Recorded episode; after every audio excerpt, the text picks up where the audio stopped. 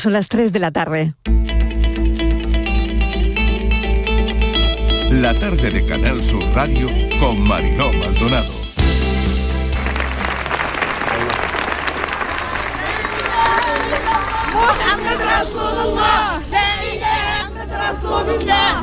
Una niña así. ¿Y por qué mi niña no tiene ni novio? Ni mierda. Mi niña quería sacar su buena carrera. Mi niña quería estudiar. Y yo sufriendo por ella. Pasa todo el mundo que escucheito. Porque tengo el fuego aquí. Ninguno no va a saber. Ninguno. Ni tú ni que tiene atrás ni para adelante. Que... todo puede indicar y nos parece indicar que puede ser un, un crimen eh, machista, ¿no? Por tanto, desde aquí nuestra más enérgica condena, más enérgica condena y nuestro nuestro asco, ¿no? Porque yo ya no sé ni cómo expresarlo. A mí más que cuando hay un asesinato de estas características y mucho más encima la pérdida de, de- de una niña. Han perdido el contacto con la calle, que no están en los mercados, en los barrios, en los bares, porque si estuvieran, sabrían que a la gente no le preocupa la ciudadanía ética digital, los pasos de cebra de colorines, las matemáticas con perspectiva de género. Señoría, usted ha hablado de las matemáticas y la, y la perspectiva de género. Quiero informarle de que ha sido detenido un joven por asesinar en Alcalá la Real a una niña de 14 años. Por tanto, el hablar de perspectiva de género cuando estamos hablando de educación es fundamental precisamente para no frivolizar con la violencia de género que sufren muchos niños. chicos eh, menores de 18 años, que casi la mitad negaban la violencia de género. ¿no? Recordemos que los adolescentes y las adolescentes son reflejos de la sociedad en donde viven. Hay que hablar de las relaciones eh, sexuales o afectivos sexuales sanas. ¿no? Tenemos que acercarnos a la gente joven y hablar de la violencia de género y explicarles eh, que vivir en igualdad es interesante para ambas partes. Actualmente en los jóvenes creo que somos muy como muy celosos, muy posesivos. Si estas cosas no se inculcan en casa, pues de alguna forma habrá que inculcarlo aunque sea en clase o aunque sea pues de alguna otra forma. Me pongo muy triste al escucharlo que sigan pasando esta- este tipo de cosas ahora. Y pues no sé, yo creo que a lo mejor para haberlo evitado pues haber pedido ayuda.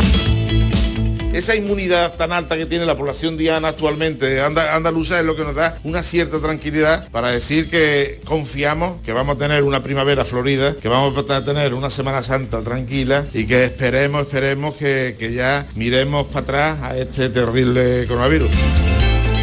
Bueno, es que eh, esa idea no ha estado nunca presente, como yo he recordado a lo largo de los últimos meses. El, gobierno de Andalucía siempre ha tenido la misma posición, no hemos cambiado ni un gramo, hemos- siempre hemos dicho que queremos acabar la legislatura. Mi socio en Andalucía es Juanma Moreno y yo soy su socio. Estamos los dos muy tranquilos de qué es lo que tenemos que hacer, hacia dónde nos tenemos que dirigir y de agotar, lógicamente, esta legislatura, que es para lo que nos votaron los andaluces, para que gobernemos cuatro años, no el tiempo que le interesa a un partido político. Yo creo que desde Peñaperro para arriba y especialmente en Castilla y León, hoy, hoy nos estarán echando mucho de menos en el gobierno. Con la que se ha liado, seguramente a Castilla y León le hubiera ido mucho mejor con el gobierno que tenía que no con el follón en el que se han metido.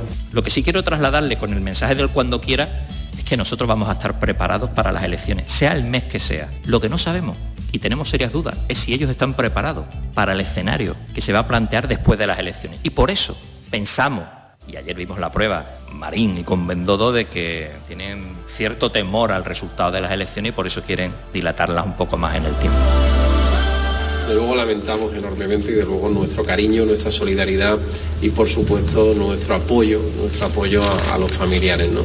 Es muy duro la vida que tienen nuestros hombres y mujeres en el mar y a veces desgraciadamente el mar eh, actúa con mucha, con mucha dureza. Allí la, noticia que se escucha en Galicia es que los mismos compañeros que han socorrido a los marineros que han cogido han dicho que le ha cuadrado en, el centro de la borrasca al barco. Por eso ahora no sabemos si ha sido un golpe de mar, si ha sido una vía de agua. Yo añadir que ojalá la Virgen del Carmen, si es verdad que apareciera la barca y estuviera el hombre a bordo. El reconocimiento que hoy tributamos a nuestro compañero Juan Antonio no solo es justo, sino que también es necesario. Y lo es porque además de una bella persona, Juan Antonio, Juan Antonio ha sido uno de los mejores profesionales, uno de los mejores radiofonistas que ha tenido este país en la era moderna. que Juan Antonio ha dejado aquí un sello imborrable con este homenaje que le quieren rendir todos los compañeros, que va a perdurar en el, en el tiempo y como decía su hijo Jorge, tenemos los podcasts, los sonidos, las grabaciones que nos ha dejado. El País de los Sueños, que al principio se llamó El País de la Siesta, que bueno, son dos cosas que le encantan, ¿no? La siesta, le encantan. Y bueno, luego los sueños era algo que creo que lo caracterizaba. Él nunca soñó por él, él siempre soñaba por los demás.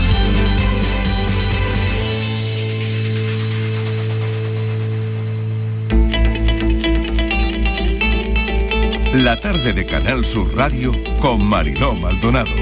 Acaban de oír los sonidos del día, las voces del día, que tal como están en nuestra línea de audios los protagonistas de la actualidad, todo lo que ha ocurrido hasta esta hora. El tiempo sigue como si fuese una primavera adelantada y hoy solo el tiempo está bien porque vaya día.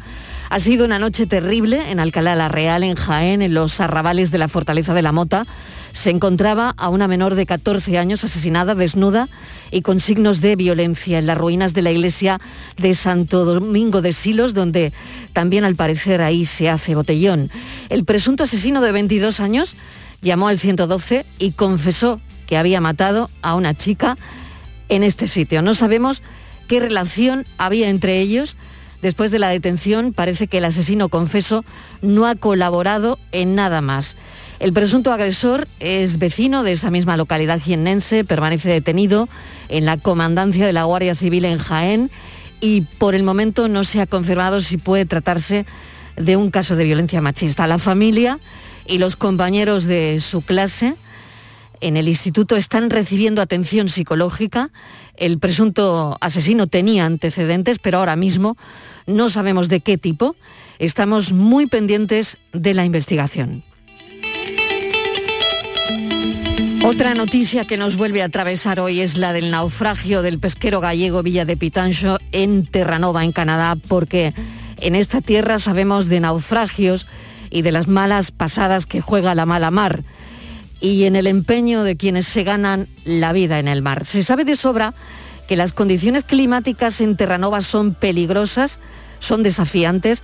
Desgraciadamente no es la primera vez que un barco tiene que enfrentarse a la fuerza de la naturaleza en este punto estratégico e histórico, porque es un caladero que durante siglos ha visto faenar en numerosas tripulaciones del norte de España en busca de bacalao principalmente y también ballenas. La tragedia del Villa de Pitancho desgraciadamente se suma a la leyenda negra que está ligada a esta zona tan lejana de forma irremediable donde incluso se hundió el Titanic uno de los naufragios, desde luego este último, más trágicos que hemos contado en las últimas décadas.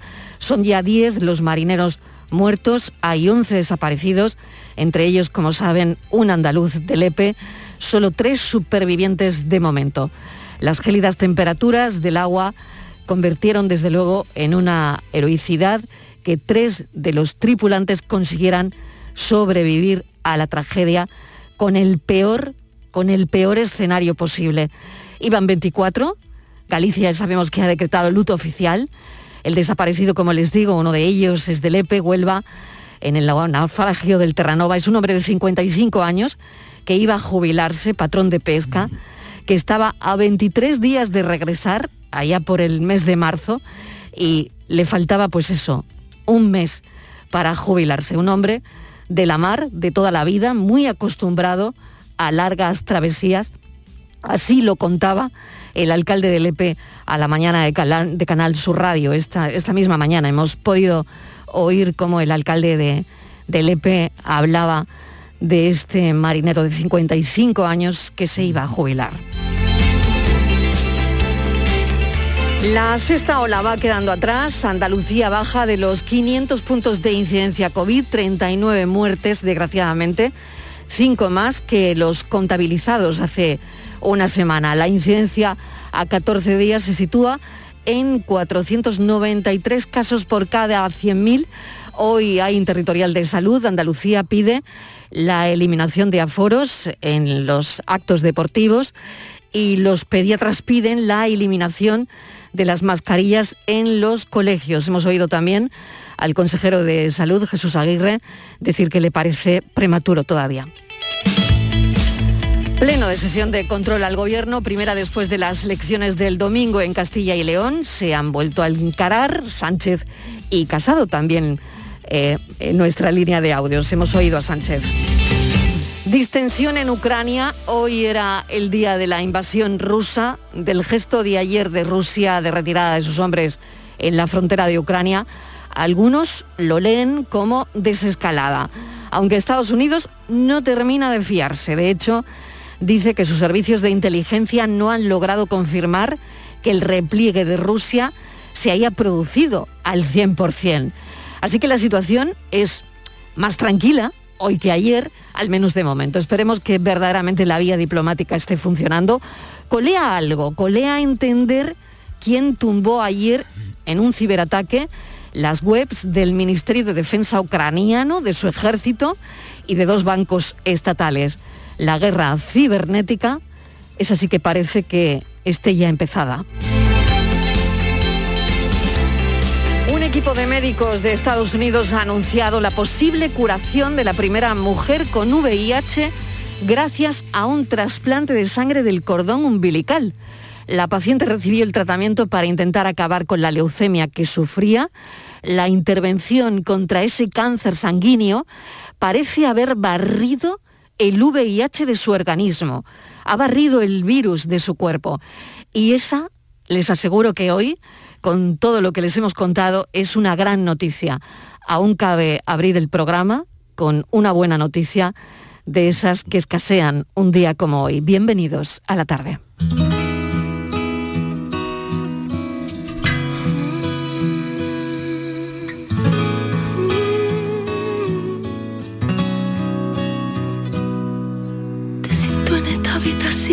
conmigo, teniendo tu respiración tan cerca, hace que se me vaya mi duda sobre ti.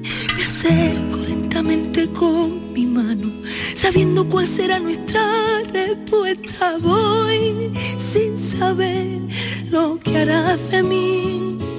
Prefiero callarme a confesar me hace sentir. Abierto mis ojos cancelando mis enojos y he sentido que te tengo un poco más. Aprovecho y me cuelo enredándote en mi pelo, insistiendo en que me vuelvas a buscar minutos no puede durar Pídeme más. 90 minutos de India Martínez, hoy la música de la actualidad. India Martínez que va a pregonar el Carnaval de Cádiz este año, el día 4 de junio, después de que haya aceptado la propuesta que le han presentado desde el Ayuntamiento de Cádiz, tanto el alcalde como la concejala de Cultura. India Martínez ha dicho que sí, que será la pregonera. El flamenco me unió con, Cádiz, con, ese deseo de ir, de, conocer la cuna del flamenco y después descubrí el carnaval de mano de muchos amigos, muchos compañeros y ya pues ya caí rendida. Entonces para mí de verdad que es un orgullo enorme, grandísimo. se me queda un poco grande la, la palabra pregonera Pregonera India Martínez ha cantado ya composiciones de carnaval arregladas, ¿no? A su forma de entender la música. Pero bueno, queríamos escucharla hoy y ya saben que será la pregonera del carnaval de Cádiz, India Martínez.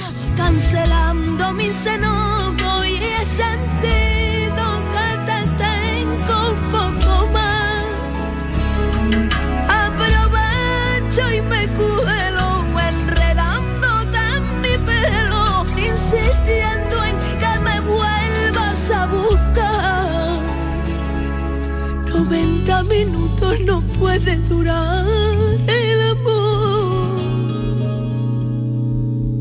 Pídeme, pídeme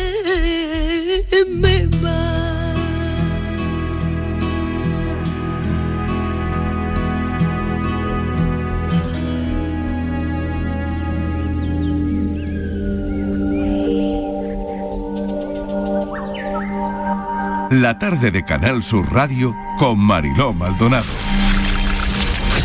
Tres y cuarto ha sido una noche terrible en Alcalá la Real, en Jaén, donde ya saben que le venimos contando que una menor de 14 años ha sido asesinada con signos de violencia en su cuerpo, desnuda.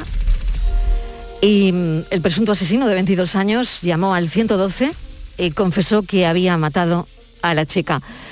Hay muchas cosas que necesitamos saber a esta hora, mm, no las tenemos todas, estamos muy pendientes de la investigación.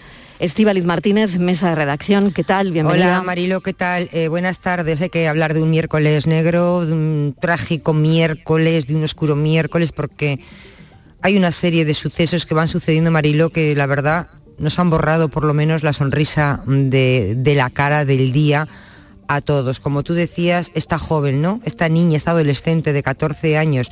La Guardia Civil Marilón no descarta ninguna hipótesis, tampoco la violencia de género, aunque de forma oficial aún no se ha confirmado indicios de que se trate de un asesinato machista. Tú decías, lo contabas hace un momento, todo ocurrió en torno a las 10 de la noche. Eh, según fuentes de la información, bueno, pues esta menor salió de su casa sobre las 5 de la tarde y tres horas después, en torno a las 8, pues su familia empezó a buscarla, pero no avisó ni denunció ninguna desaparición.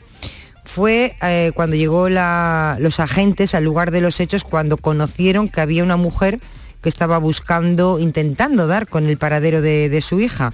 Fíjate que la Guardia Civil, después de recibir esta llamada, bueno, pues se desplazaron al lugar de los hechos, donde encontraron al joven que aparentaba estar bastante relajado y bastante tranquilo. Examinaron la zona y bueno, y localizaron el cadáver de esta menor que como decías estaba desnuda en las ruinas de, esta, de esta, iglesia de, Santo Domingo, ¿no? Eh, las hipótesis, Mariló, pues eso, apuntan a que podría haber fallecido por asfixia, pero son todo hipótesis, todavía no, no se sabe nada porque hay que esperar a que se practique la autopsia. Tampoco se ha podido confirmar hasta ahora que el detenido y la menor eh, fallecida, entre ellos existiera algún tipo de, relación. Sí sabemos que el joven en ningún momento de 22 años colaboró con los agentes a la hora de indicar el lugar en que se encontraba el cuerpo de la menor. Finalmente, parece ser que tras varias batidas los agentes pues, localizaron el cadáver de esta, de esta joven. ¿no? El detenido, si sabemos que está ahora mismo en dependencias de la Guardia Civil, está a la espera de que finalice la instrucción de las diligencias y puede pasar a disposición judicial. Y por el momento, desde la subdelegación del Gobierno en Jaén, se ha confirmado que ni la víctima ni el agresor están registrados en el sistema de seguimiento integral en los casos de violencia de género, en Biogen, y sí sabemos que el municipio ha decretado tres días de luto. Vamos a hablar con su alcalde, Antonio Marino Aguilera Peñalver, alcalde de Alcalá la Real en Jaén. Alcalde, bienvenido, gracias por atender nuestra llamada. Hola, buenas tardes. Conmoción en el pueblo, tres días de luto y, una noche terrible, alcalde. Sí, ha sido una, noche interminable mm, desde el momento en el que nos comunican que aparece el cuerpo de una joven en, la fortaleza de la Mota. bueno, pues ya mm, nos ponemos en lo peor, evidentemente, y, y, el hecho de que este chico fuese el que llamase, el autor o presunto autor llamase a, a 112 y confesase la autoría, pues bueno, eh, prácticamente pues, hace gran parte, o sea, resuelve mucha duda ya del principio, ¿no? A partir de ahí lo que se trata de resolver es cómo han ocurrido los hechos, cómo accedieron al lugar donde, donde fue encontrado el cuerpo, que es una zona de difícil acceso, en las ruinas de una iglesia, en la cercanía de la fortaleza de la Mota. Y bueno, las investigaciones siguen su curso, si sabemos que la autopsia ya sea ha finalizado esta mañana y que el cuerpo de la chica va a ser entregado a la familia en una hora. Y bueno, por ahora todos son incógnitas referentes a la motivación, el modo, porque es que como habéis dicho, eh, el autor no, no suelta prenda, que, no dice nada. No colabora, sabemos que no, está colaborando. No está es colaborando. lo único que sí reconoce y reconoció en su momento que, que había sido autor del crimen, que, pero no dijo dónde estaba y bueno, ya ha sido examinado por el forense, está a disposición judicial y, y por lo demás, pues como no dice nada, pues bueno, habrá que, si sigue sin decir nada, pues habrá que buscar las informaciones que nos arroje la autopsia para poder saber algo más.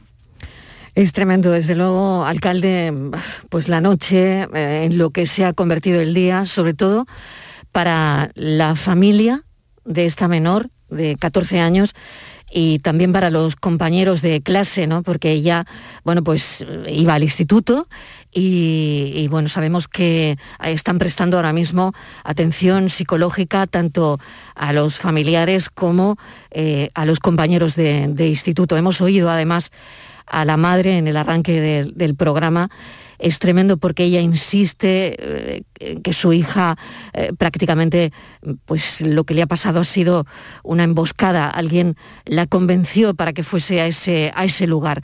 En fin, todo está por, por determinar, ¿no? Pero eh, la atención psicológica ahora mismo es lo que me imagino que están prestando los servicios psicológicos también que dependen del ayuntamiento, ¿no? Sí, sí, estamos ofreciendo toda clase de colaboración, tanto a la familia como a la comunidad educativa, los compañeros de clase de, esta chica de jaula, cursaba tercero de la ESO en el IES Alfonso XI de aquí de Alcalá, con muy buena trayectoria, eh, buena estudiante, integrada perfectamente, querida por sus profesores, por sus compañeros, y desde el ayuntamiento como también el Instituto Andaluz de la Mujer, pues se ha ofrecido esa ayuda psicológica que pues que van a empezar a recibir y bueno, aparte de eso también con la con la familia de, esta chica, eh, pues vamos a ayudarla en todos los procedimientos de, repatriación del cuerpo hacia Marruecos porque el deseo de la familia es, que la chica jaula repose en Marruecos. Es tremenda, la verdad, la situación, alcalde. Y bueno, de la investigación no sabemos nada más, simplemente que es verdad confirmar pues que mm, el presunto asesino no está colaborando con con la Guardia Civil ni, con nadie ahora mismo y que, mm, que bueno, no, no podemos determinar exactamente eh, a esta hora, después de toda la noche, qué ha podido ocurrir. ¿no? Estamos muy pendientes de, esa investigación.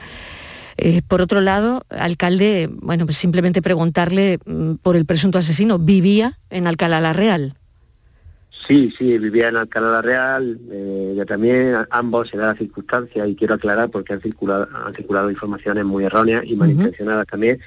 Ninguno de los dos era extranjero, eran en ambos casos son eh, chicos ya nacidos aquí en España, de nacionalidad española, españoles de arriba abajo, que venían de una familia, que eso sí es verdad, la de ella de origen marroquí y la de él de origen dominicano, y eran familias que habían venido aquí a buscar un mejor futuro, que estaban también integradas en, en Alcalá Real, eh, trabajadoras.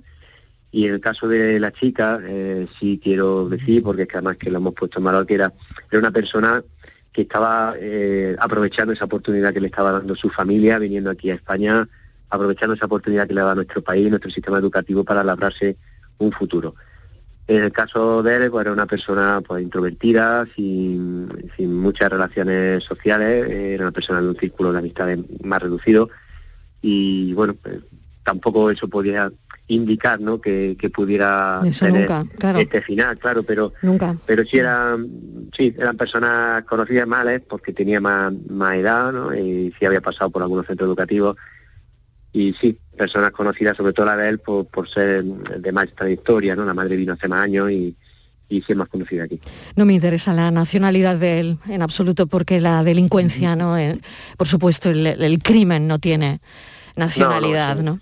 Eso, está claro y lo hemos querido dejar de un principio claro que el caso de ella... A pesar de los bulos, ¿no? A pesar de los bulos y de todo lo que haya corriendo por ahí ahora mismo, claro. El caso de ella era un ejemplo de cómo una familia inmigrante, de la buena inmigración que viene aquí a España, buscando oportunidades para su hijo, ella la estaba aprovechando. Tremendo, tremendo alcalde. Bueno, Estivaliz, no sé si tienes alguna cuestión más, es terrible. Poco más, alcalde, em, bueno, es, un día muy difícil. Eh, no sé, ¿se descarta que, que entre ellos que fueran pareja, que tuvieran una relación sentimental? Sí, parece que sí, tanto la familia de ella como la de él sí han dicho que desconocían que hubiese cualquier relación sentimental entre ellos. El círculo de amistades parece que también no, no, conocían eso, lo cual no quiere decir que hubiera surgido hace poco, ¿no? Y, pero lo que está claro es que ambos acceden al sitio ese de forma voluntaria y, y claro, eso es un- un- una incógnita que ahora cabe despejar porque en función si había alguna relación sentimental, pues cabría declararse este crimen como violencia de género. Hmm. Y entonces es otra de las líneas de, inve- de investigación Claro. que hay. Ver la, rela- la relación, cómo habían llegado a tener contacto, eso hay que, hay que verlo todavía. Alcalde, mil gracias por habernos atendido. Sabemos que es un día muy difícil para Alcalá la Real, para esta familia, para los jóvenes que estudiaban con ella en el instituto, para todo el mundo, porque estamos conmocionados. Gracias y un saludo. Muchas gracias a vosotros. Antonio Marino Aguilera Peñalver, alcalde de Alcalá la Real en Jaén, que nos acaba de atender. Vamos a hablar con Angélica Cuenca, es psicóloga, experta en género, y queríamos preguntarle por lo que le parece este caso. Angélica Cuenca, bienvenida, gracias por atendernos. Hola, buenas tardes. Qué situación, imagínate que qué historia la de hoy con la que nos hemos levantado, ¿no? Eh, desde luego una historia, bueno, que desgraciadamente cada vez está siendo más habitual. Mm. Eh, sí que es verdad que, bueno, eh, yo me dedico a la intervención eh, psicológica con adolescentes que sufren violencias machistas y yo llevo viendo esto muchísimos años. Con la suerte, entre comillas, siempre que hay eh, que entrecomillar, ¿no? La palabra suerte en esto, cuando hablamos de esos temas, que nunca, no suele terminar como, como ha terminado en este caso y con el caso de la, de la chica de Totana. Exacto. Pero sí que es verdad que la violencia en adolescentes es muy, muy, muy frecuente, más de lo que nosotras nos podemos llegar a imaginar y que la- los casos se van duplicando cada año que va pasando. El caso de la chica de Totana lo contábamos hace unos días, lo contábamos el lunes, si no me equivoco, Estíbal, fue el lunes cuando eh, contábamos el caso de la chica de Totana y, y- eh, y esta semana está siendo, bueno, una- es una semana negra. Eh, si se confirma, desde luego, que estamos muy pendientes de la investigación, pero si se confirma que esto ha sido también o tiene que ver con la violencia machista, es tremendo, Angélica. Bueno, yo soy de las que pienso que, bueno, como la- las cifras hablan, ¿no? Y casi siempre las víctimas de este tipo de delitos somos mujeres y casi siempre los perpetradores son varones, yo entiendo que es un crimen por razón de género, está claro. Es muy, muy difícil que esto ocurra a la inversa, ¿no? Si esto, por ejemplo, eh, tal como yo pueda llegar a pensar, esto es un caso de eh, violación o asesinato o agresión en cita, ¿no? Que es cuando quedas con una persona a través de las redes sociales, ¿no? En un sitio concreto. Eh, esto es muy difícil que ocurra de un sexo hacia otro, ¿no? Entonces yo sí que lo enclavaría dentro de la, de la violencia machista, aunque la ley de medidas de protección integral contra la violencia no lo, no lo dicte así, ¿no? Mm, Todos nos estamos preguntando ahora mismo qué pudo pasar, porque claro, ella eh, tuvo que acceder a ese sitio, pero claro, punto número uno, él no está colaborando, no está contando absolutamente nada. Punto número dos, claro, ahora mismo parece que nadie sabía eh, de una posible relación, ¿no? Eh, tampoco, eh, o igual es demasiado pronto, mm, me imagino que tampoco su entorno, ¿no? Ni los padres ni, ni el entorno. Por lo tanto, puede ser también lo que estás comentando, Angélica, que fuese una, no sé, una cita o igual se habían conocido a través de las redes. En fin, no lo sé, es especular. Ahora mismo y hasta que no tengamos la investigación está claro que no, eh, no hay que hacerlo, ¿no? Pero eh, hay, hay que buscar también agarrarnos a, algo ahora mismo, ¿no? A ver, yo en la, en la práctica que tengo habitual eh, hay muchísimos depredadores detrás de chicas muy jóvenes eh, que con varios perfiles que lo que el modus operandi es el mismo, ¿no? Las camelan, las engañan, las manipulan hasta que ellas ceden de una manera u otra a quedar con ellos y es cuando se produce bueno cualquier tipo de agresión que puedan sufrir las chicas pero como te decía es muy muy habitual. Hay personas eh, además de pacientes mías que hemos coincidido en descubrir que eran los mismos eh, depredadores sexuales eh, los que están detrás de varios perfiles que están acosando a las mismas niñas, ¿no? Es, es increíble. Y esto, como, como te decía antes, y como quiero hacer eh, especial hincapié, es muchísimo más habitual de lo que nosotros pensamos. Estivaliz, no sé si tienes alguna Sí. cuestión más. Hola, eh, bu- buenas tardes.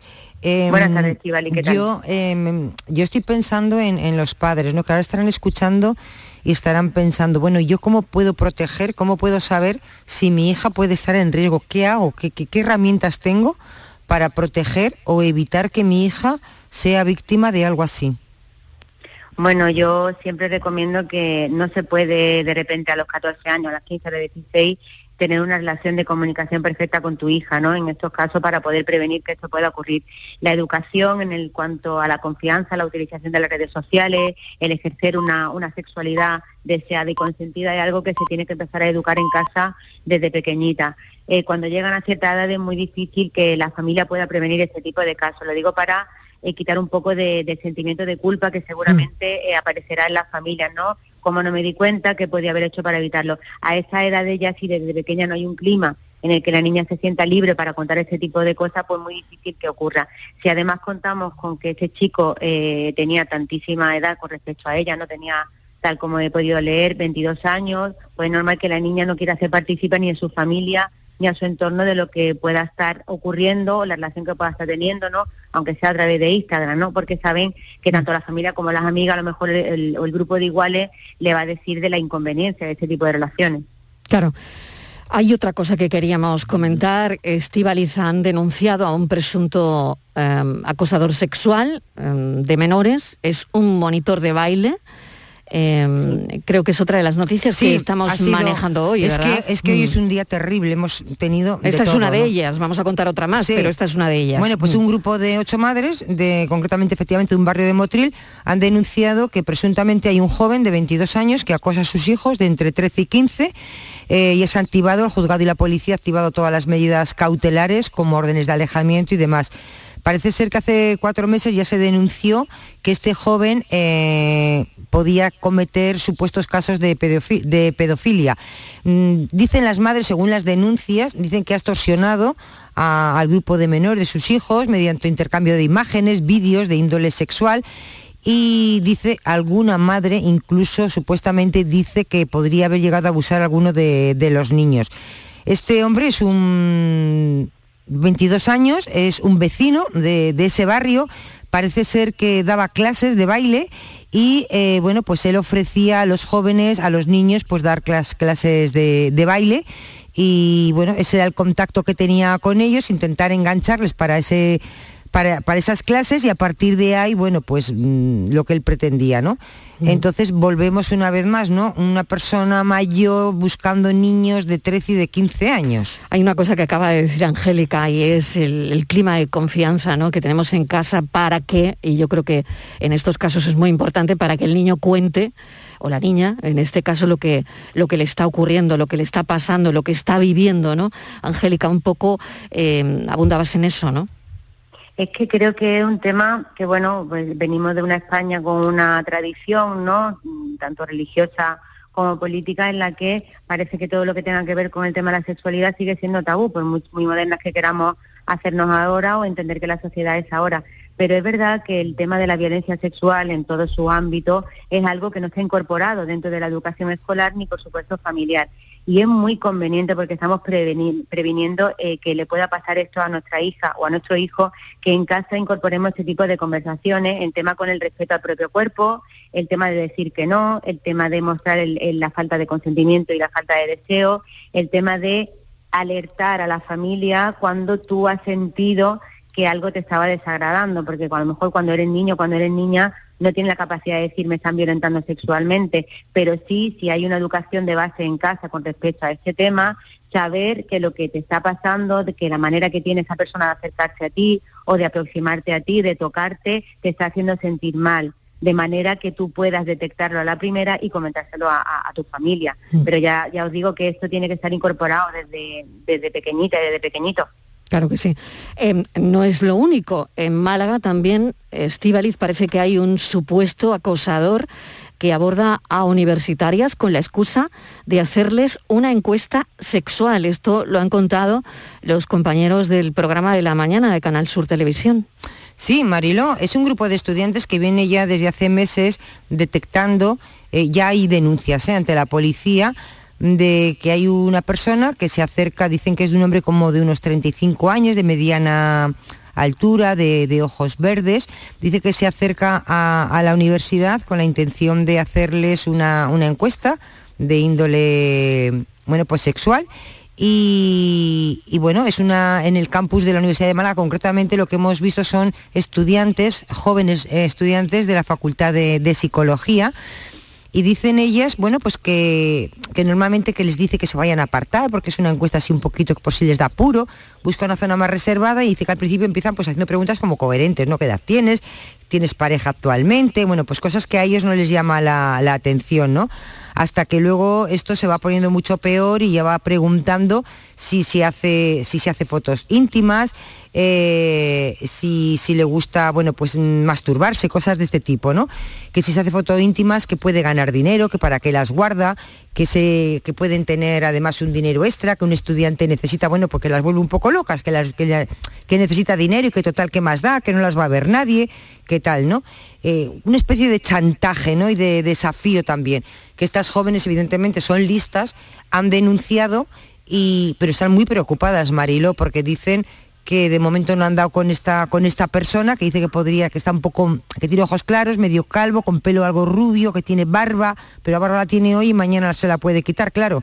Y, y están preocupadas porque dicen, es que no sabemos si esto va a llegar a más o alguna de nosotras va a acabar pues mal. Entonces están muy preocupadas. Pues mi amiga y yo salíamos de la Facultad de Informática de la biblioteca y pues pasando por el metro se bajó un chico del metro de, que era moreno, alto y tendría entre 20 y pico y 30 y pico años y pues nos empezó a perseguir y a la altura del clínico yo me di cuenta de que el hombre nos estaba persiguiendo porque nos adelantó una chica y yo veía una sombra por detrás que no pasaba. Entonces me hice para un lado para que pasara y no pasaba y ya le hablé a mi amiga por WhatsApp y le dije que el tío de atrás me da mal rollo. Entonces mi amiga cogió, se paró en seco y me dijo, Sara, te tengo que enseñar una cosa. Y ahí fue cuando el hombre nos adelantó. Pero andaba súper lento y nos miraba mucho. Además tiró por donde nosotras teníamos que tirar y se paró en la esquina de calle Andrómeda, donde está la Blue, y se quedó ahí parado.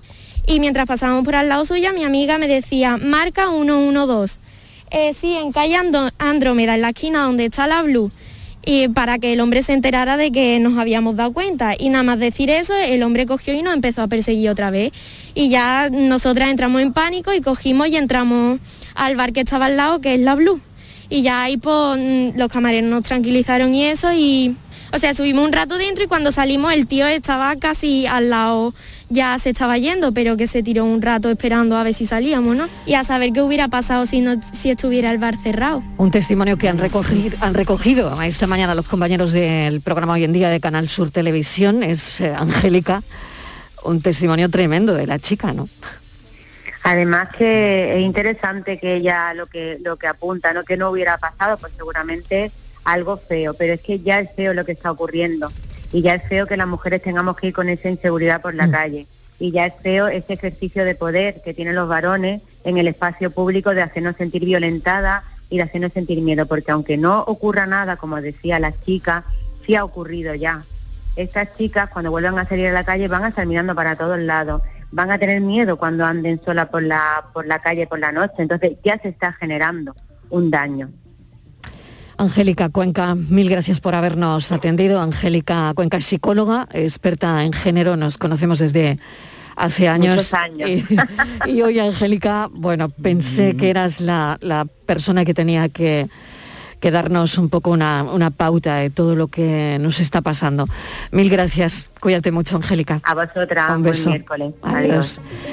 Bueno, no paran aquí los sucesos porque también hemos conocido que un alumno del Colegio Monteagudo de Murcia ha apuñalado a un profesor, Estivaliz.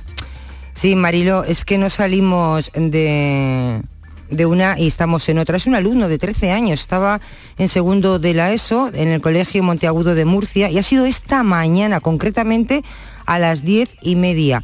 Eh, bueno, estaban dando una clase concretamente de tecnología y de inglés y eh, según han contado familiares de otros alumnos, bueno, parece, este estudiante parece que es nuevo de este curso, que se había incorporado al centro pues este curso, bueno, pues antes del, suceso este menor dice que eh, habría ido al aseo con otro alumno y que le habría mostrado una navaja. Vuelven a clase, ya se inicia la clase y cuando el profesor se encuentra en la pizarra de espaldas al chico, este se ha levantado y le has estado tres puñaladas delante de todos los alumnos. El profesor es de nacionalidad inglesa eh, y como te decía da tecnología inglés y eh, bueno, pues lo han llevado hasta un centro de, de salud, hasta el hospital, para ser tratado de las heridas que parece Mariló que no revisten en gravedad. Así que como verás, eh, pues algo que tampoco llegamos a entender. Un niño de 13 años que sin ningún motivo se levanta y le da tres puñaladas al profesor que le está explicando en la pizarra lo que fuera, o tecnología o inglés. Es así como viene la tarde. Em, vamos un momentito a publicidad y enseguida vamos con otros asuntos. Me dicen que no, que Publi no. Vale, pues seguimos con esos otros asuntos que teníamos pensado contarles. Ha sido pues un día también tremendo, muy intenso, sobre todo para quienes se ganan la vida en el mar. Se sabe de sobra que las condiciones climáticas en, Terranova, en Canadá, son peligrosísimas, son desafiantes, son tremendas. 24 tripulantes iban en el barco de este naufragio en, en Terranova. Hemos conocido que mm, un hombre de 55 años que iba a jubilarse, patrón de pesca, está entre las personas desaparecidas. 23 días le quedaban para volver a casa, iba a volver en el mes de marzo y le faltaba un mes para, para jubilarse, Estivaliz. Sí, Marilo, yo tengo que decir que el mar vuelve otra vez a cebarse con los pescadores, que de nuevo un naufragio, otra vez el mal tiempo y que qué triste, ¿no? Que la tragedia se ceba con aquellos que saben a faenar para mantener a sus familias. Ha sido en aguas de Terranova que son temidas por los pescadores, sobre todo gallegos. Yo creo que los nuestros de Andalucía hasta allí no llegan porque son aguas que están muy frías y dicen los propios pescadores que si caes al mar en cinco minutos estás muerto por, por hipotermia. De hecho, fíjate cómo son estas aguas que hasta bien entrado el siglo XX solo se podía navegar en verano por los numerosos iceberg que hay en el agua. Claro. Hay que decir que el hielo, que yo no sé si se puede detectar el hielo, el hielo en el mar, es el gran enemigo de los barcos. Y también eh, hay que decir que, claro, que este navío era un navío de 50 metros de eslora que faenaba a 250 metros de la millas de la costa y dicen que, claro, que, que no es mm, que es también raro porque decía algún algún marinero que ahora mismo los barcos que están muy, muy preparados para, para navegar y que pueden afrontar cualquier tipo de situación. Lo que pasa que cuando uno se encuentra con, pues no sé, con el hielo, con este gran enemigo de los barcos, pues no sé cómo se puede reaccionar. No lo sé, Marilo, porque no, no no estoy en el mar, no soy, no me dedico a eso, ¿no? De- no sé, porque vaya, vaya con el mar cuando se ceba con los pescadores. Vamos a hablar con Antonio Romero, es patrón mayor de pescadores de Sanlúcar la Mayor. Antonio Romero, ¿qué tal? Bienvenido, gracias por acompañarnos y para que, bueno, pues lo que decía Estíbaliz, tratemos de entender exactamente qué, qué ha ocurrido, qué, qué ha podido ocurrir, si ha sido un golpe de mar, eh, qué ha podido pasar. Antonio, bienvenido. Buenas tardes. Sanlúcar la Mado no, Sanlúcar Barrameda. Sanlúcar de Barrameda, muy bien, pues Barrameda. corregido está. Sí. Por, por las noticias que yo he escuchado hace un ratito, ha sido por un golpe de mar Mm.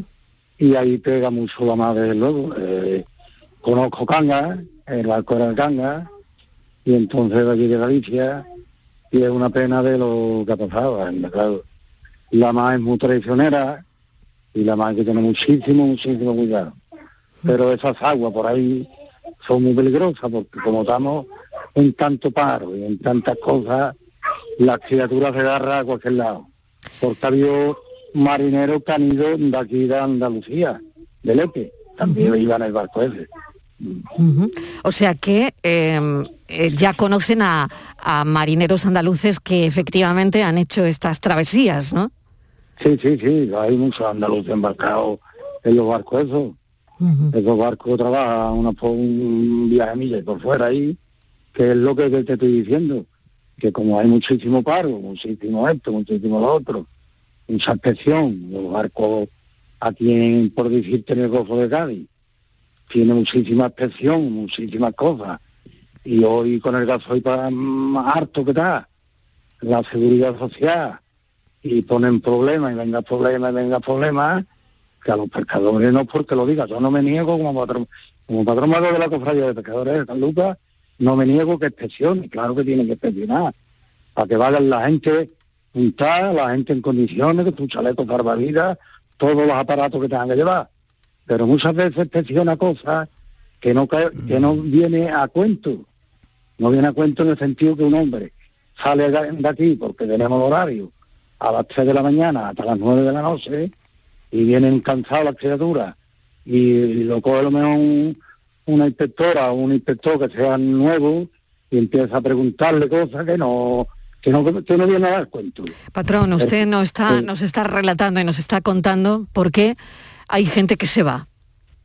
Que esa era una de las preguntas, ¿no? Porque claro, aquí no hay para Mm. todos, porque mm, hay gente que hace estas travesías, ¿no? O que se Claro. embarca a, a tanta distancia de donde, de donde vive, ¿no? porque ya tan aburrido. Yo se lo digo, yo soy marinero con mi vida de Dios y muchas veces tú esa una semana en la mar y vienes y zafas la semana y tú no vas a ganar 50 de 60 de euros la semana. Entonces lo que haces es buscar un bien para tu casa. Si estás casado, tienes que pagar hipoteca, tienes que mantener lo mejor hijo que tengas. Y entonces, pues, ¿qué hacen las criaturas? Se agarra a lo que le sale. Y el marinero, que es marinero, lo que le gusta es la mar. Yo es una época que yo estoy jubilado, como te he dicho, y a mí me da miedo de la mar. Mi hijo es patrón, y yo cuando hay un poco viento, lo primero que le digo, Antonio, le llamo Antonio, Antoñito, te viene para adentro y otro día, que hoy tiene que comer papá cocida, papá, papá cocida comeremos, que hay que le poner potaje, pues un potaje pues comeremos. Pero primero es la vida de- de- del pescador. Solo tres supervivientes de, de momento. Las temperaturas, hemos hablado de, bueno, temperaturas gélidas eh, eh, del agua, que yo creo que incluso han, han convertido en un acto heroico este eh, rescate, que, que- puedan eh, existir tres supervivientes, ¿no?, entre los tripulantes. Yo creo que ya, si eso es a ti y da el agua fría. Continúa esa parte de por ahí, en Terranova por ahí, que eso nada más que los quiere los que no tienen trabajo las criaturas. Van tan desesperados, porque ganan un buen dinero, sin que lo gana. Pero que también hay que tener los pares muy impuestos para a la pesca esa. Y eso lo hacen los gallegos, los gallegos, los andaluces, los aquí, los de aquí, porque ya no puede vivir como te estoy diciendo. Aquí en el Golfo de Cádiz y en todo el Mediterráneo, en todos lados, hay muchísimas expresiones que la tienen que ser porque son su trabajo los inspectores, como te he dicho antes. Pero muchas veces le meten cosas que no debe de ser. Al pescador lo tiene que dejar pescar. No sea inmaduro, porque hoy ya los barcos no es inmaduro, los barcos van reglamentarios, con sus marineros todo de alta la seguridad social, los aparatos, todo en condiciones, porque si no, la comandancia marina no te zafarró, y no zafar terreno no puede salir. Entonces, que los inspectores vengan a presionar, pero que venga con una minita de mira, porque los marineros vienen cansados de la mar, de, de esas 14, 15 horas, 20 horas, y las criaturas vienen cansadas de lo que se vende su pescado para irse a descansar un rato, porque a las 3 de la mañana tienen que dar en planta otra vez, porque tenemos el horario de la Comunidad Europea. Y entonces tiene que pasar por una barra, que yo te hablo de San Lucas de Rameda, una barra que lo mejor está la más picada, y tiene que pasar por ahí a esa hora. Y es como se dice, esto no es una autopista, esto cuando la mar está picada y hay mar de leva o hay mar de fondo, por ahí no se puede pasar. Y no le da el horario que le tiene que dar. Y lo venimos pidiendo una alta de veces. Qué duro, qué duro, qué duro, duro, Antonio, duro, qué duro lo que nos está contando. Estivaliz, no sé si tienes ah, yo le quería cuestión que eh, sí, Antonio, buenas tardes.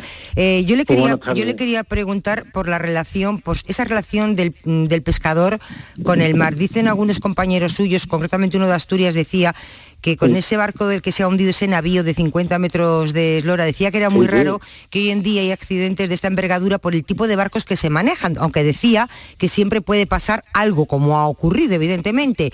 El hielo. ¿eh? Antonio, yo le quiero preguntar por el hielo, que dicen que es el gran enemigo de los barcos. ¿Es difícil? O, vamos a ver, cuando eh, hay eh, en esas aguas eh, hielo, ¿el barco lo detecta bien? ¿No lo detecta? ¿Es imposible esquivarlo? ¿Qué pasa con el hielo en, en la mar? En la mar, como se sabe, el hielo pues, pues la sabe, el, el, lo dice de eso es lo más malo que hay. Pero como estas criaturas van a la mar y lo que van a pescar y llevan los días contados, como aquel que dice, pues lo que quiere es pescar. y tienes afán de decir, o si esos 50 días, 40 días, a ver si es más ligero, y es la afán. Pero si, pero si hay hielo, dinero. Antonio, pero si hay hielo, saben que el hielo es, es la muerte. O sea, mm, se puede ver, se puede ver el hielo bien, se puede detectar con, con facilidad o no. Hay veces que los ICD, si son grandes, se puede detectar, pero hay veces que no, no hay ICD y el agua está congelada, congelada, congelada, que tú te caes al agua y lo que dura es nada y menos. Está congelada, el agua que en esa parte está congelada perdida. Entonces tú mismo te caes al agua, que va vestido con una ropa de, de, de de todo, muy bien para que no te dé el frío. Pero las criaturas lo que van a pescar, a ver si pescan ligero y para casa. Sa- que se llama echar la marea. Y eso es lo que le pasa a los marineros. Y aquí exactamente igual. Aquí no existe eso del hielo, pero existe el afán de tener que ir más afuera a pescar porque en tierra no hay pescado y entonces la criatura se la juega. Y es una pena, yo te lo digo, por experiencia, con la edad que tengo ya, que tengo 72 años, y yo he pasado muchísimo, muchísimo, muchísimo en la mar. Y entonces estas criaturas van por ahí, pues fíjate la- lo penoso que debe de ser que tú mismo te caes al agua, porque yo me he caído 20 20 veces al agua, me ha caído, pero aquí estos, estos aguas en el Golfo de Cádiz tan leves, estas aguas no son, no tienen temperatura para eso. Pero estas criaturas se caen al agua y se lo van, ¿eh? A Se- se 400, mueren. Antonio, estaban a 450 kilómetros Sí, sí, de, la, de, costa, de las claro. costas de Terranova, Sí, sí, a sí, 450 kilómetros. En fin, disparate. Antonio Romero, mil gracias. Patrón mayor de pescadores de Sanlúcar de Barrameda, mil Sí. gracias. Un saludo. Muchas gracias a ustedes por todo. Nueve minutos y llegamos a las cuatro en punto de la tarde. La tarde de Canal Sur Radio con Mariló Maldonado. También en nuestra app y en canalsur.es. Sevilla. Canal Sur Radio. Vamos a tomarnos un cafelito por ahí, ¿no? Pero por ahí, ¿cómo? Vamos a ver, ¿tú no has escuchado ese refrán que dice que uno tiene que desayunar como un rey, almorzar como un lacayo y por la noche... Por la noche lo que se pueda, compadre. Pero esto es una churrería, ¿no, compadre? No, perdona, esto es Tejeringos Coffee. Bocadillo, tarta, salsa... Y todo de calidad. Tejeringos Coffee. El sabor de lo antiguo, como nuevo. Bienvenidos a Sacaba. Mil metros de electrodomésticos con primeras marcas. Grupos Whirlpool, Bosch y Electrolux. Gran oferta hasta fin de existencias en Sacaba. Lavadoras de carga superior in the city Whirlpool desde 199 euros. Solo hasta fin de existencias. Solo tú y Sacaba. Tu tienda de electrodomésticos en el Polígono Store en calle nivel 23. Sacaba. El Colegio Internacional Europa celebra sus jornadas de puertas abiertas. Jueves 3 de marzo a las 9 y media para Eurokinder infantil y primaria y sábado 5 de marzo a las 11 para todos los cursos. Más información en europaschool.org. Colegio Internacional Europa. Excelencia educativa desde 1986. ¿Te suben la luz y no sabes qué hacer? En febrero el loco, nuestros descuentos no son pocos. Disfruta de nuestras increíbles bajadas de precio. Gestionamos tu subvención y hasta 25 años de garantía. Genera tu propia energía con placas solares y ahorra hasta el 70% en tu factura de la luz. Pide cita 955 44 11 11 o en socialenergy.es. La revolución solar es Social Energy. Mano de santo limpia la ropa, mano de santo limpiar salón, mano de santo y en la cocina, en el coche, en el mano de santo para el hotel, mano de santo para el taller, mano de santo te cuida, mano de santo te alegra la vida, mano de santo, mano de santo, ponte a bailar y no limpies tanto, mano de santo, mano de santo, ponte a bailar y no limpies tanto. 17 millones de euros. 17 millones de euros. Te dijo, tranqui papi, yo riego las plantas mientras no estés. Y se ha cargado hasta el ficus. Pero piensa, 17 millones de euros. Ya puedes comprar tu cupón del Extra Día del Padre de la ONCE. El 19 de marzo, 17 millones de euros. Extra Día del Padre de la ONCE. Compensa y mucho. A todos los que jugáis a la 11, bien jugado. Juega responsablemente y solo si eres mayor de edad. Vete a dormir con una sonrisa, con el show del comandante Lara. El humor más travieso, los invitados más divertidos, las mejores versiones musicales de Calambres. El show del comandante Lara, los domingos en la medianoche después del deporte. Quédate en Canal Sur Radio, la radio de Andalucía. La actualidad y las novedades en salud siguen estando en Canal Sur Radio en Por Tu Salud. Las noticias sobre investigación médica, prevención, terapias, las personalidades destacadas de la medicina en Andalucía. Por Tu Salud, desde las 6 de la tarde con Enrique Jesús Moreno. Quédate en Canal Sur Radio, la radio de Andalucía. La tarde de Canal Sur Radio con Mariló Maldonado. Virginia Montero, vamos con la foto del día, ¿qué tal? Hola, buenas tardes. La imagen de hoy es la propuesta por Fernando Russo. Lleva 22 años ejerciendo como fotoperiodista y ha pasado por multitud de medios nacionales e internacionales desde sus inicios en la prensa local. En la actualidad publica sus trabajos en su mayoría de marcado carácter social en los principales medios nacionales como El País Semanal, El Español, El Confidencial, El Economista o Yahoo, entre otros. Cuenta con varios reconocimientos, entre los que destacan el Premio Tiflos de la ONCE, el Premio Andalucía de Periodismo o el Premio de la Comunicación de la Asociación de la Prensa de Sevilla, además de otras nominaciones. Y ya saben nuestros oyentes que pueden ver la foto del día en nuestras redes sociales, en Facebook, La Tarde con Mariló Maldonado y en Twitter, arroba La Tarde Mariló. En las últimas horas hay una imagen que me ha llamado poderosamente la atención, que es la vista de Aceredo, una antigua aldea en el noroeste de Galicia, justo en la frontera con Portugal y que en 1992 fue hundida para crear un embalse. Estamos acostumbrados a que el fotoperiodismo muestre mucha acción y en estos días de sequía este tipo de imagen, mucho más reflexiva, nos hace darnos cuenta del grave problema que se nos viene encima con la falta de agua. La imagen en concreto es obra de Miguel Vidal para Reuters y forma parte de un reportaje mucho más extenso que nuestros oyentes, si lo desean, pueden encontrar en el portal web de la agencia. Pues seguimos con ese bloqueo anticiclónico que provoca la ausencia que estamos viviendo de lluvias, además de esa fuerte oscilación térmica, porque ahora mismo tenemos más de 20 grados aquí en la Costa del Sol. Parece que a esto le han puesto ya nombre. El nombre de este fenómeno es la niña. Estos son nuestros teléfonos 95 1039 105 y 95 1039 16. Saludo directamente a Rafael del Olmo. Rafa, bienvenido. Muy buenas tardes. Es nuestro abogado experto de hoy. Vamos con las comunidades y em, Vamos a, a, ver si cerramos ya todas las puertas del Olmo. Perdón.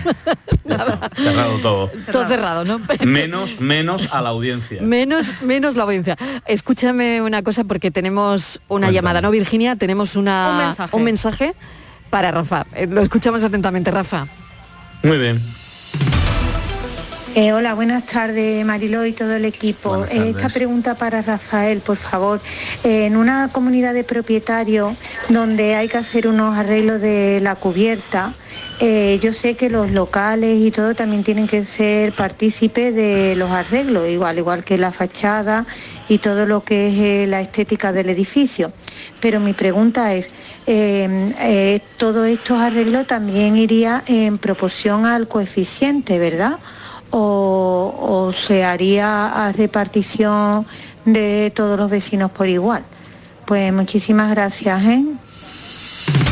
Vamos a ver, Rafa, que tenemos dos minutitos Muy y bien. medio y condensado rápido, tenemos el tiempo. Muy, rápido, bien. Rapidísimo. Mirad, eh, efectivamente la cubierta es un elemento de cierre del edificio y corresponde su mantenimiento y conservación y los gastos que de ello se derivan a todos los propietarios, locales comerciales, pisos, garajes, trasteros, etcétera. Segundo, ya lo hemos dicho muchas veces, no hay inconveniente en repetirlo, la distribución de cualquier gasto en la comunidad se realiza a través del criterio del coeficiente. ¿eh? El coeficiente está básicamente determinado por los metros cuadrados de cada uno de los inmuebles, salvo que por unanimidad se establezca otro criterio. Por lo tanto, si no hay acuerdo y si no hay acuerdo por unanimidad, además, se distribuirá ese gasto, como bien dice nuestra oyente, a través del coeficiente. ¿Tú quieres añadir alguna cosa más, Virginia? Bueno, pues yo creo que queda bastante claro. Sí, solamente mm, nada, una cosita y es recordar que el Colegio de Administradores de Finca está recordando a las comunidades de vecinos que tenemos que seguir usando la mascarilla en los espacios cerrados. Porque esto parece que Sí. se nos está olvidando. Nos estamos relajando. Sí, se nos olvidan las cosas, se nos olvidan. Hemos editado unas infografías y hemos publicado circulares en donde informamos que efectivamente en los espacios comunes abiertos no es preciso utilizar la mascarilla. Yo la utilizo de todas maneras. Pero que en los espacios comunitarios cerrados, como puede ser un ascensor, como puede ser un solarium, como pueden ser los vestuarios de una piscina, si hay una piscina climatizada en esta época del año, ahí sí que hay que utilizar la mascarilla. ¿eh? No debemos de bajar la guardia, es importante tener en cuenta estas consideraciones y es el Consejo Andaluz de Colegios de Administradores de Fincas de Andalucía el que realiza estas eh, recomendaciones a través de sus comunicaciones y a través de sus infografías. Pues no hay que olvidarlo eso, Rafa, yo creo que es muy importante porque es verdad que estamos, parece que ganándole el pulso a esta sexta ola, que están bajando todos los indicadores, pero no hay que bajar la guardia y menos en las comunidades de vecinos. Así que dicho queda. Mil gracias, Rafa. La semana que viene más. Gracias a vosotros. Un beso. Cuídate mucho. Beso fuerte. Buenas tardes. Noticias.